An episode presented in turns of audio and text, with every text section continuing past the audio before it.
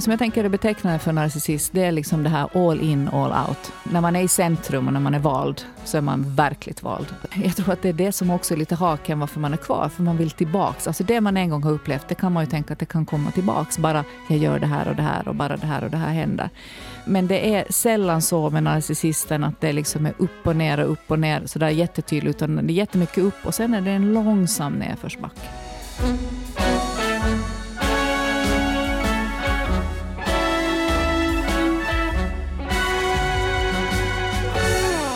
Idag ska vi här i relationspodden Norren av Frans äntligen sätta tänderna i ett ämne som vi har haft på idélistan länge. Jag tror att vi bara hade gjort några avsnitt så var det första gången som en lyssnare hörde av sig och sa att skulle inte ni kunna prata om narcissister? Och det här är svårt för Hanna kan inte säga narcissist och jag kan inte skriva narcissist. det är lite som dyslexi. Ja, det, det, det är lite ja. Eller e, e, realtion brukar jag också skriva. Mm, ja. ja. Men annars också så har vi ju skjutit framåt det här. Kanske för att det är ju ett, ett väldigt jobbigt ämne. Men därför också desto viktigare att vi talar om det. Absolut, ja. Och sen är det ju det att man tänker kanske lätt att man slänger sig med sådana termer som att ja, men mitt ex Eva är narcissist bara för att man inte gillar den personen längre. Och jag mm. är lite orolig för det att det är en sån term som man också ganska lättvindigt kastar runt sig, att om någon är lite självisk så kallar man den för en narcissist, vilket ju inte egentligen alls är fallet. Nej, precis. Och det blir lite snävt sen för att det finns ju nog riktigt riktiga narcissister mitt ibland oss också. Men det här var nu ett sånt här typiskt ämne där vi insåg att Hanna och Eva, eh, vår kompetens räcker inte riktigt till. Nu behöver vi bjuda in en gäst. Och då tog vi kontakt med dig, Maria Sundblom Lindberg, familjeterapeut med mera. Välkommen tillbaka till Relationspodden. Tack. Jätteroligt att träffa er. Det är en bra ursäkt att komma hit. Ja. Får jag er ibland. Mm. Håller du med om det här som Hanna var inne på, att narcissist är ett begrepp som man lite sådär, det är nästan lite så trendigt, man slänger det lite omkring sig. Ja, överhuvudtaget så tycker jag att det har blivit jättetrendigt att, eh, att språket har blivit så psykiatriskt.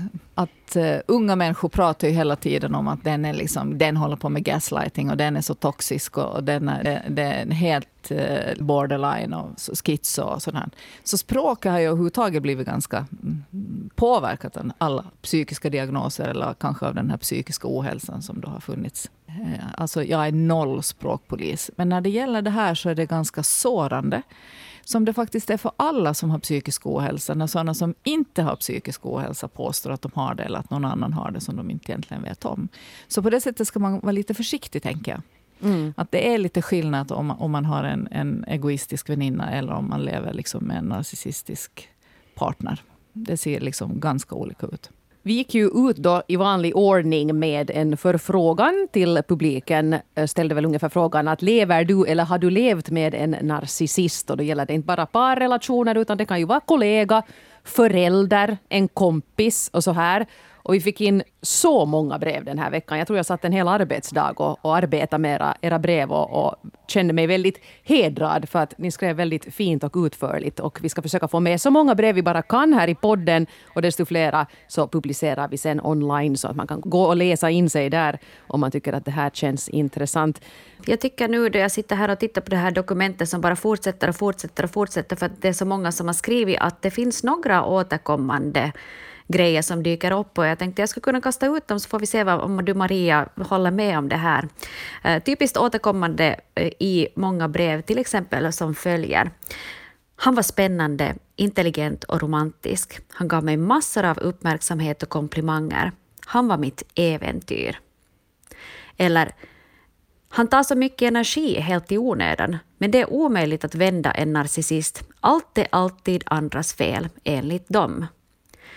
Och sen är nu Hen ser sig snarare som offret som blir illa behandlad av andra och alla andra är idioter. Tycker du Maria att det här är, är sånt som, som låter bekant enligt dig då man försöker på något vis kartlägga en narcissist? Jag tänker att det där är det absolut mest liksom tydliga. Eh, det som jag tänker är betecknande för narcissist, det är liksom det här all in, all out. Alltså när man är verkligen eh, har den här, när man är i centrum och när man är vald, så är man verkligt vald. Alltså mm. den, den där eh, romantiken och den där relationen når nivåer som som man aldrig kanske har upplevt tidigare i form av intensitet eller gränslöshet. Och, och, det är ju, jag tror att det är det som också är lite haken varför man är kvar, för man vill tillbaks. Alltså det man en gång har upplevt, det kan man ju tänka att det kan komma tillbaks. Bara jag gör det här och det här och bara det här och det här händer. Men, men, eh, men det är sällan så med narcissisten att det liksom är upp och ner och upp och ner sådär jättetydligt, utan det är jättemycket upp och sen är det en långsam nedförsbacke. Om, om jag skulle få säga liksom den lite skillnaden kring de här narcissistgrejerna så, så tror jag att, att alla har narcissistiska drag. Inte nu alla, men många har narcissistiska drag. Och narcissistiska drag när det är svårt. Alltså när man är trängd, när man, eh, när man har det jobbigt i sitt liv, när man har en dålig självkänsla så kan man bli egoistisk och bete sig liksom hänsynslöst mot andra. Det är ju inte bara att man är självcentrerad utan man är också hänsynslös mot andra. Men sen kommer vi in till den, till den här graderingen, alltså att vi pratar om en narcissist som en personlighetsstörning. Eh, där det alltså finns tydliga eh, diagnoskriterier vad det är. Och en personlighetsstörning är alltså, eh, man skulle kunna säga, det är kanske inte en, en, det är inte en psykisk sjukdom på det sättet att man ska kunna åtgärda den, alltså med mediciner, utan det här är liksom en det är en, eh, vad ska vi säga, en, en cocktail, en kombination av olika eh, egenskaper eh, som ihop så blir ganska ödesdigra för de som lever nära dem. En narcissist som är längre bort gör inte så stor skada. Det är alltså i de nära relationerna, i de intima relationerna som, som det här är ett problem.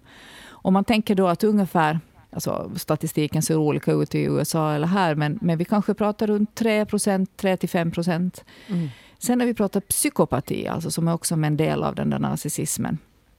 Den är kanske nere liksom redan i 1 procent. Och då, då pratar vi om de här massmördarna. Helt enkelt. Ja, det, det, det, har ju varit den här Netflix eh, Tinder-svindlaren, vad den ja. heter. Och, och, och, det är nog nästan på gränsen, tycker jag. Typ. Han är ju inte hänsynslös i form av våld, men han skapar ju alltså en fullständig tragedi för alla de här människorna som finns nära. Ja, om någon har missat så det handlar alltså... Det är en dokumentärserie om en man som väldigt eh, elaborerat utgav sig för att vara miljonär och jättepopulär och framgångsrik eh, och då via Tinder ragga upp kvinnor, tog ut dem på en fantastisk första dejt så att de mm. blev hooked, precis som mm. du sa Maria. Men sen så småningom började han ju då påstå att han var försatt i olika knipor, att de måste låna pengar åt honom och så kan ni ju gissa hur det gick mm. med det hela sen. Exakt, men det, det, är aktuellt. Jag läste också en kolumn som du hade skrivit om ja. det här och konstaterade att för inte allt för länge sedan var ju världens mäktigaste man narcissist. Exakt. Och det såg man, det, jag tror att jag skrev den då under liksom den här presidentvalskampanjen och då blev det ju liksom extra tydligt. Men jag tänkte, när det gäller psykopaterna, Eva, det är ju kanske ett område som är ganska nära dig, för att de finns ju i fängelse. Ja. Alltså, de är ju, du tänkte så? Ja, jag tänkte så. Sådär. Alltså, det, alltså, de blir ju ofta djupt eh, alltså, kriminella, för de är impulsiva, de är så känslomässigt instabila att de gör helt knäppa grejer. Alltså, de gör människor illa, de dödar folk. Och, och jag, jag, alltså, jag, jag, är alltså inte mördare, jag är deckarförfattare om, om någon behöver den lilla men, invikningen här. Nej, och det är de vi ser i, alla, i, i deckarna många gånger, och i, i, i, alltså både på tv och i böcker. Och, och, det är ju alltså då en superliten grupp som är det, men dock så finns de alltså. Och de, de ägnar sig liksom åt eh, grova människobrott många mm. gånger, för att de känner liksom ingenting. Men sen nästa version, alltså de här narcissisterna, narcissistisk personlighetsstörning, de har, liksom ett, de har ett filter på så att de håller på mera med liksom lightare brott. alltså till exempel eh, bedrägerier, forskningsfusk. Mm. Den här Karolinska som hittar på den här eh, strupen. Kommer ni ihåg honom vid Karolinska institutet? Ja, fuskläkare. fuskläkare. Ja, mm. Det är typiskt liksom för den här narcissistiska personlighetsstörningen. Då, för att man är så säker på sin egen förträfflighet att man tycker att Nej, men klart att jag kan konstruera en Ja, och man står utanför alla lagar. Man ja. går förbi kön, man, man, man tycker skattefusk är en rättighet. Mm. Man, man är privilegierad helt enkelt. Ja. Så den ser liksom lite annorlunda ut. Ja, det här får vi säkert anledning att återkomma till nu när vi ska ta itu med veckans brevskörd. Och vi kanske tar och börjar med narcissister i parförhållandet. Det var också den kategori som vi fick flest brev om. Och här har vi till exempel signaturen Pappan, 51 år, som har skrivit så här. Jag levde i över tio år med en så kallad offernarcissist. Jag förstod det inte då, men har nu efteråt läst att det här är en specifik sorts narcissism som främst förekommer hos kvinnor. Hon uppvisade ett stort behov av beundran, avsaknad av empati, men älskade också att ta på sig offerrollen och få alla andra att känna dåligt samvete. Hon sökte hela tiden beundran från utomstående för att hon kombinerade jobb och mammarollen, men så fort vi kom hem struntade hon i barnen. Hon gick inte på barnens skolavslutning utan åkte hellre på en nöjesresa. Men sen berättade hon åt alla hur synd det var att hon inte kunnat delta. Hon sökte hela tiden efter fel hos mig och barnen och berättade sen hur jobbigt det var för henne att stå ut med oss. Hon vägrade betala sin del av till exempel bostadslånet men gick gärna till butiken för att efter att kunna berätta hur dyr maten var och hur lite pengar hon hade. Hon kunde också i åratal planera hur hon skulle hämnas på gamla kollegor som enligt henne betett sig illa det enda sättet att leva med henne var att aldrig säga emot, för då exploderade hon genast. Om man visade någon svaghet kunde man räkna med att hon skulle använda denna mot en. Jag blev så van vid det här att jag trodde det var normalt och det var en otrolig lättnad när relationen sen tog slut och jag numera kan komma hem och slappna av och vara mig själv utan att konstant se mig över axeln. Skriver pappan, 51 år. Ja, vad säger du Maria om det här? Ja, alltså när jag läste den fick jag otroligt knip i magen och jag är otroligt glad att den här pappan skrev för att det här är faktiskt en, en, en superstor problematik som jag möter som familjeterapeut ganska mycket. Men som jag inte kanske alla gånger tycker att jag hittar en um, förståelse för när det är inom det sociala eller inom det juridisk, juridiska väsendet. Alltså när, när de här människorna kommer ju ofta och belastar våra domstolar med, med processer. De hämnas ju, de, de ger sig aldrig. Men det är alltså den här den kvinnliga narcissisten, alltså den goda modern, eh, som gör liksom på ett sätt mm, eh, allting by the book. Det ser hemskt bra ut. Men sen, eh, bakom stängda dörrar, så är det liksom fullständigt liksom I, me and myself. Och där finns det inte, som alltså jättefundamentalt för, för barns välmående. Och det är ju omsorg. Alltså omsorg, empati, tröst. Det finns liksom inte hos de här. Men, men de, de är helt sjukt skickliga liksom på att, att prata om sig själva som perfekta. Och då är det här all in, all out. Och den partner då, eh, den, som, som man lever med den är då jättedålig och själv är man jättebra. Man pratar ju aldrig, den här mamman har inte skuld, den har inte brister. Den upplever liksom ofta att i en skilsmässotvist är det ganska vanligt att de inte upplever att barnen behöver träffa sin pappa till exempel. Och hitta på skäl då att den är opålitlig eller att den inte gör någonting annat. Men den vill väldigt gärna ha alla fyrk. Den vill, den vill ha alla, rättigheter, alla rättigheter men inga skyldigheter. Mm. Och det här, tycker jag är, det, här, det här tycker jag är de tyngsta klienterna faktiskt. För det tar, det tar så otroligt länge innan man ser mönstret. De kan gå hos mig tio gånger. Eh, jag tycker, förstår fortfarande inte varför går inte det här vidare. Varför funkar inte den här vårdnaden? Och mer och mer när man börjar skala av och när man träffar framförallt barnen enskilt, så hör man alltså en story som är horribel. Men de här barnen, de skyddar um, sitt liv, men de skyddar också den här mamman. De berättar liksom inte det här till den andra föräldern. Ofta, Nej. ibland, men många gånger. Lojala. Mm. Man vet också att straff är ganska hårt. Mm. Man vill liksom inte out. Man vill vara in. det vill man ofta som barn. Om en sån här familj då skulle söka sig till familjeterapi, mm. är inte risken då ganska stor att den här narcissisten åtminstone till en början, vet precis hur den ska spela upp sig inför dig. Så är det. Och, och, och det som händer sen är ju förstås att jag, jag gräver ju och, och funderar och så här. Och när det kommer upp liksom kritiska saker mot den. Alltså barnen, om jag träffar barnen enskilt, de säger ju ingenting om man är alla.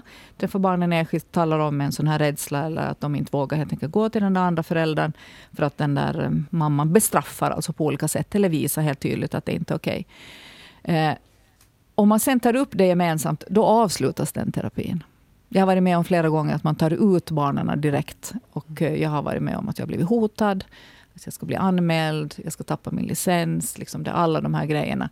När jag liksom tar upp problem som alltså mamman har. Och det här överhuvudtaget, vi kan också återkomma till det, men att ha vård, att gå i terapi med en narcissist. Det är egentligen omöjligt. För att eh, de är, de, om är man ordentligt narcissistisk så är man terapiresistent. Och de kan faktiskt sitta och hoja ganska länge. Eh, och, mm. Eh, och det är nästan omöjligt att genomskåda om man inte är superintuitiv med det här.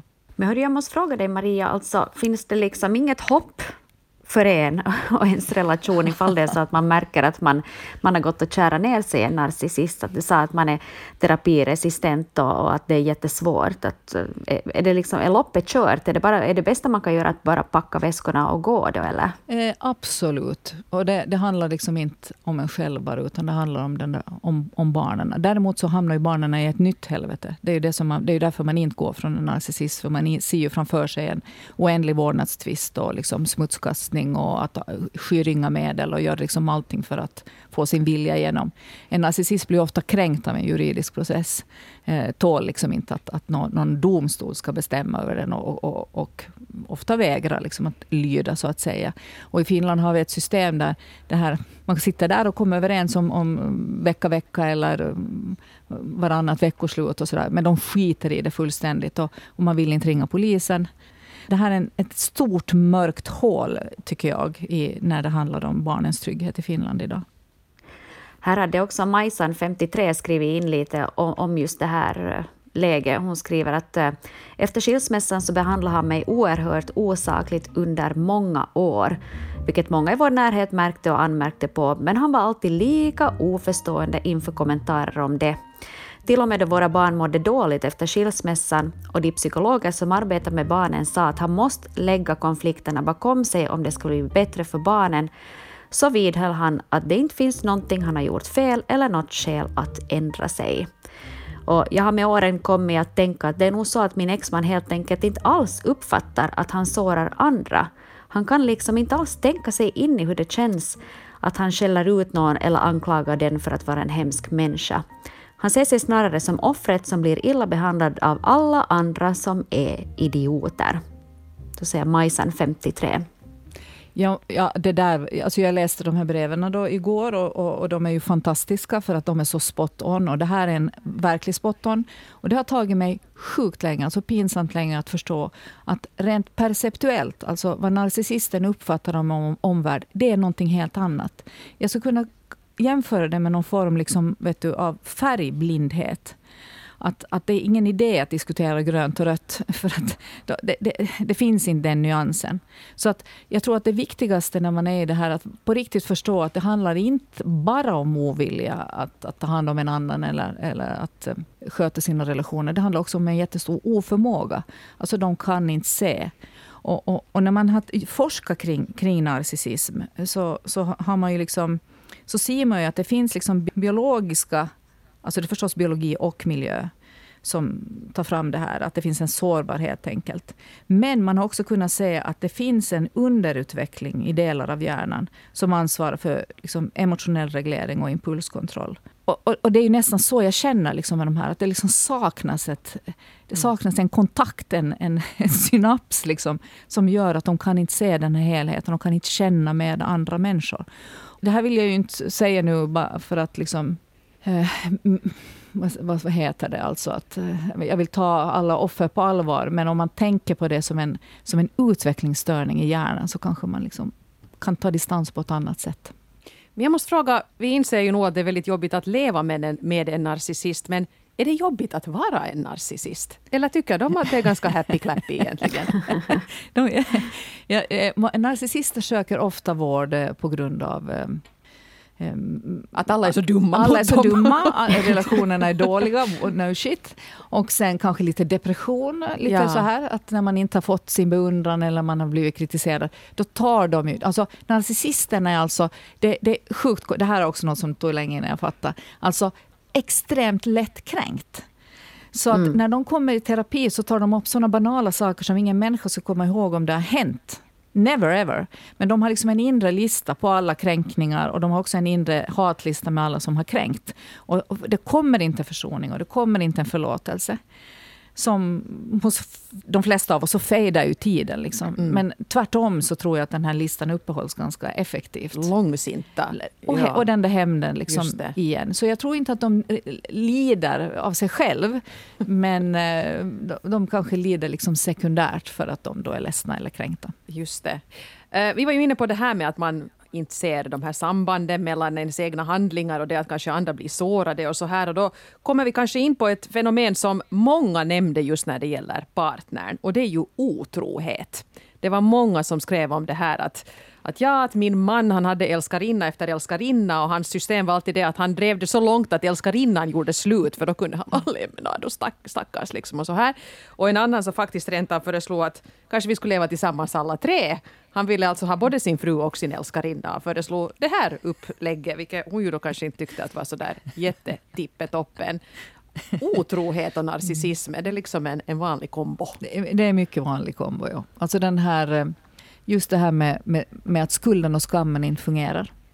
Så att man, har, man, man kan göra sådana här saker, det tar liksom inte ont någonstans. Jag tänker att de flesta av oss har den där eh, bromsen för att man tänker att skulle jag vilja att någon annan gjorde det här mot mig? Nej, det skulle jag absolut inte vilja. Okej, då gör jag inte mot den. Eller så gör man det lite eller tassar i det där otrohetsområdet och så mår man så skit efteråt. Så att det gör ju att man liksom går inte dit igen. För jag brukar säga att det finns liksom inget sex som är så skönt så att det kompenserar liksom plågan efteråt för andra och för en själv. Men den finns inte, den här mekanismen alltså finns inte. Och om du tänker då att du har ett outsinligt behov av bekräftelse och att erövra, så uh, har du varit i en parrelation då ett eller flera år, så, så får man ju inte den där samma liksom, dopaminkicken längre. Då måste man söka den någon annanstans. Mm. Så då kickar man runt. Det är ju nästan som ett, eh, kan bli som ett missbruk. Här var ett brev också, en som stod ut med mannens många älskarinnor och sen till sist skaffade hon en egen älskare och då blev han så arg att han krävde att hon skulle sätta in en dödsannons för den där älskaren som ja, alltså nog var helt vid liv i, i lokaltidningen. Jag tyckte det var ganska liksom, det, var, det kan du ju sno till någon av dina romaner. Jag tyckte det var så crazy bananas som det kan bli. Jag skriver upp. Ja. Men det är just exempel på den här lättkränktheten. Och det är det som är det absurda, att, att, att, att narcissisten gör helt sjuka saker och blir jätteförvånad om någon blir ledsen. Och sen gör någon en pyttegrej mot dem och då, då, är, då är det liksom en sån här reaktion. Alltså det, det, de är inte adekvata. Vi skulle kunna ta här ännu ett brev gällande det här när partnern är narcissist. Och eh, här står det så här. Det här temat berör mig väldigt djupt då jag upplevt både narcissistisk förälder och exman, men trots mina synnerligen traumatiska upplevelser och erfarenheter så dras jag fortfarande till män med narcissistiska drag och faller ofta för fel män i datingvärlden. Hur ska jag lära mig att se detta för att inte på nytt inleda narcissistiska förhållanden som är så destruktiva? Signaturen Aldrig mer en narcissistisk relation 52. Ja. Man kan vara en narcissistmagnet tydligen. Det kan, det kan man. Och man är ju jättehög sannolikhet att man är det om man har växt upp med narcissister. Ja, just det. För att eh, dels så fungerar ju inte ens eh, alarmsystem på samma sätt. Eh, växer man upp med en narcissistisk förälder så, så, så är det ju ens normala helt enkelt. Och då då tänds inga röda lampor eller det går inga alarm när man sen träffar. Det kan vara precis tvärtom. Att det är någonting bekant i det här. Man är ju, man är ju van vid att vara i en kränkt position eller i en förnedrad position. Att inte få någonting, att tvingas tigga, att tvingas liksom göra sig till, att alltid behaga för att den andra inte ska bli sur eller sårad. Så att det här kan man, man är ju expert på det. Så sannolikheten är ju jätte, jättestor. För att en normal fungerande människa som inte har växt upp, då märker vi första dejten, det är något fel. Mm. Och så fejdar man ju det här. Fast den är skitsnygg och skitcharmig så är ju magkänslan fel.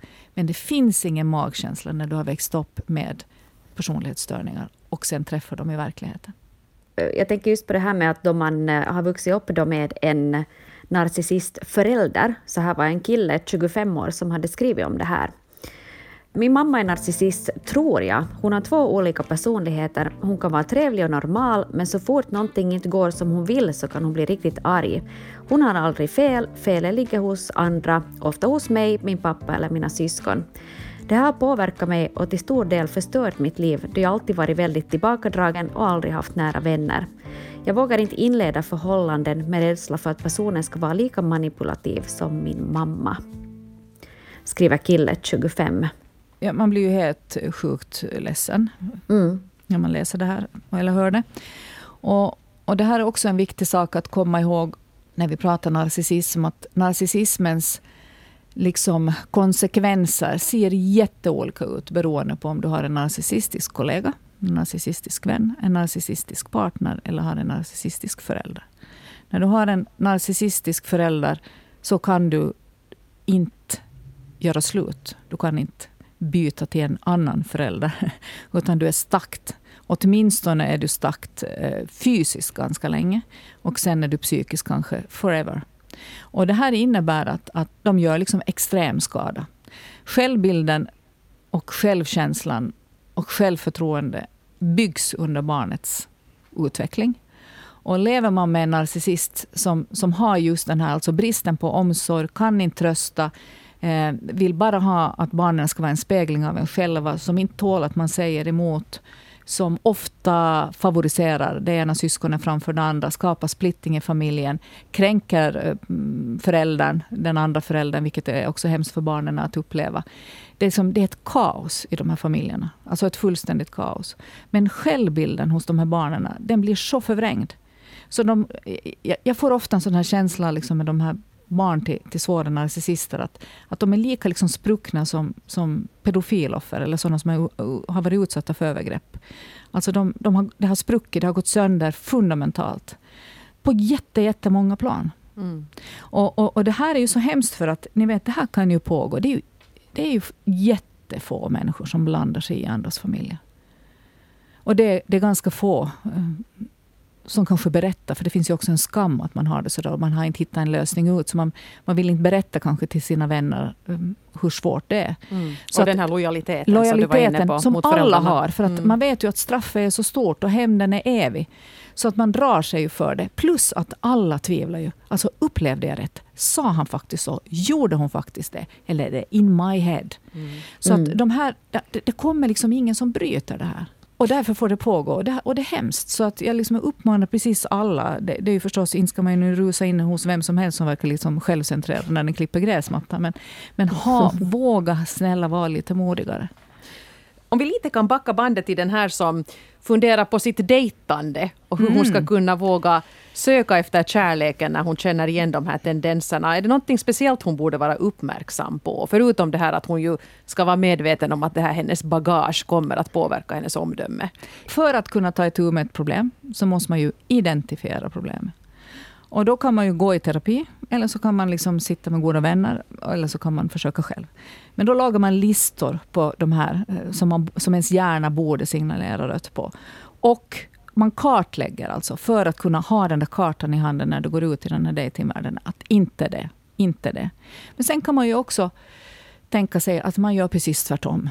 Jag menar, om du har fastnat alltid för den här äventyrliga, charmiga, liksom, just den här nollimpulskontroll som hittar på helt crazyga grejer. Det är så charmigt. Så prova please med någonting lite mera boring. Ja, just det. Gå lite, på en andra dejt med den lite ja, tråkiga killen. Ja, eller vi skulle kalla den pålitliga. ja. För att det är ju faktiskt så här att pålitlighet, eh, förmåga att trösta, eh, att ta hänsyn, att ta hand om. Det är ju faktiskt på riktigt det riktigt sexiga i en annan människa. Och, mm. och, och, det saknar ju alltså narcissisten fullständigt, fast den har hur snygg välsittande kostym, kostym eller klänning som helst. Så att prova faktiskt att utmana dig, att bryta mönstret med att dejta någonting helt liksom annat. No, men där var ju ett konkret tips till både kille 25 och till aldrig mer en narcissistisk relation 52.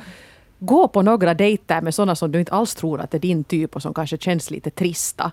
För att eh, om, om det inte leder ja. till någonting så fine, men åtminstone kanske du lär dig någonting om ja, dig själv. Och det gör ingen skada. Nej, exakt. Men, men jag tänker också att, att, eh, att den här killen då 25, att när man har varit utsatt för sådana här grejer så så är det svårt för att hela, hela ens alarmsystem är på. Alltså knappen är intryckt. Man är ju rädd, som han säger, då, för nära relationer. Och, och, det gör liksom att, eh, att man kanske drar sig tillbaka och undviker helt nära relationer. Men man måste komma ihåg att det är en superliten procent som är så här knäppa eller störda.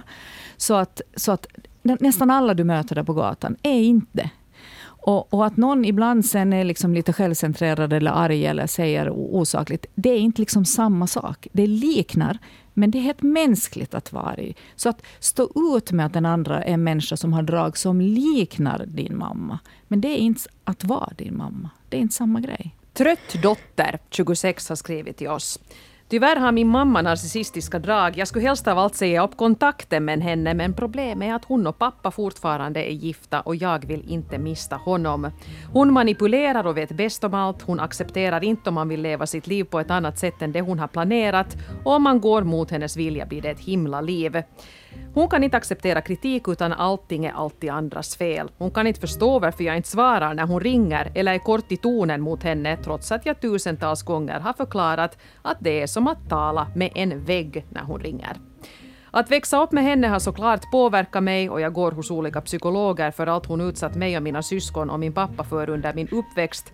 Hon är en hemsk människa och jag önskar att min pappa skulle lämna henne och att ingen av oss någonsin skulle behöva ha med henne att göra igen.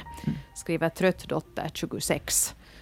En urjobbig situation. Helt otroligt hemsk. För att, att ge upp en förälder är ju jätte, jättetungt, men att ge upp båda så är jättetungt. Skulle man kunna här tänka hybrida lösningar? Problemet är, alltså hon skulle kunna ha en egen relation till sin pappa. Och då tänker jag så här att den här narcissisten är så lättkränkt så man kan ju inte liksom bjuda pappa på middag eller resa med bara pappa eller, eller gå ut och gå med bara pappa för då, då blir det liksom hus i helvete. Mm. Men, men man kanske skulle kunna bygga den där relationen med att man kanske ringer oftare. Att man försöker hitta luckor. Men man, vet, man måste ju också ha det där snacket med den där farsan. Att skulle vi kunna, du måste förstå mig, hur, jag vill inte förlora dig. Hur ska vi göra för att, för att det här ska fungera?